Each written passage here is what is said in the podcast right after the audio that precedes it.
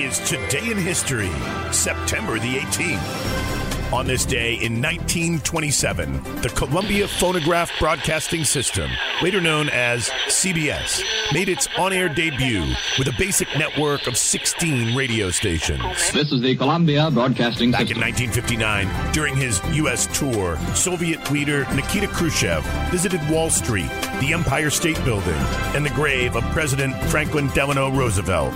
In a speech to the U N General Assembly, Khrushchev said, "All countries need to disarm."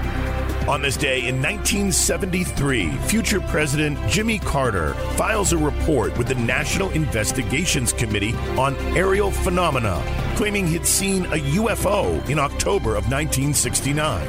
During the presidential campaign of seventy-six, Democratic challenger Carter was forthcoming about his belief that he had seen a U F O. He described waiting outside the Lions Club meeting in Weary, Georgia at about seven thirty p.m. when he spotted what he called the darndest thing. Carter, as well as ten to twelve other people who witnessed the event, described the object as very bright, with changing colors, about the size of the moon. We saw a strange light coming towards us, a round light, and it got closer and closer, and right above the pine trees, it stopped, and then it began to change colors from blue to red to white. And then it stayed there for a while. We were all aghast. We didn't know what it was. And then it just disappeared into the west. He later told a reporter that after the experience, he vowed never again to ridicule anyone who had claimed to have seen a U F O. And on this day in nineteen seventy-five, newspaper heiress and wanted fugitive Patty Hearst is captured in San Francisco and arrested for armed robbery.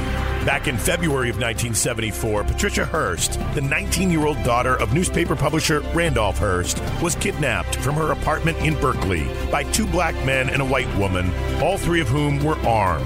They were members of the Symbionese Liberation Army, a small U S leftist group, and announced in a letter to a Berkeley radio station that it was holding Hearst as a prisoner of war.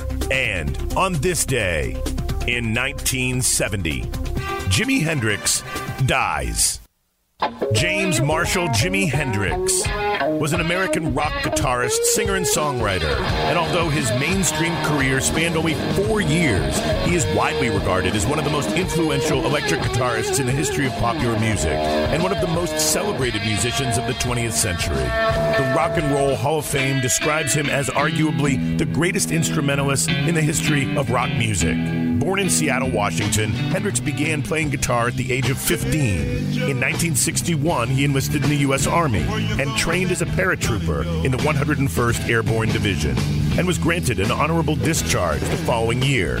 Hendrix was inspired musically by American rock and roll and electric blues. He favored overdriven amplifiers with high volume and high gain, and was instrumental in utilizing the previously undesirable sounds caused by a guitar amplifier's feedback. Jimi Hendrix was the world's highest-paid performer when he headlined the Woodstock Festival in nineteen sixty-nine and the Isle of Wight Festival in nineteen seventy, before his accidental death from barbiturate-related asphyxia on September eighteenth, nineteen seventy, at the age of twenty-seven. Jimi Hendrix, dead September eighteenth, nineteen seventy, on this day in history. Hey!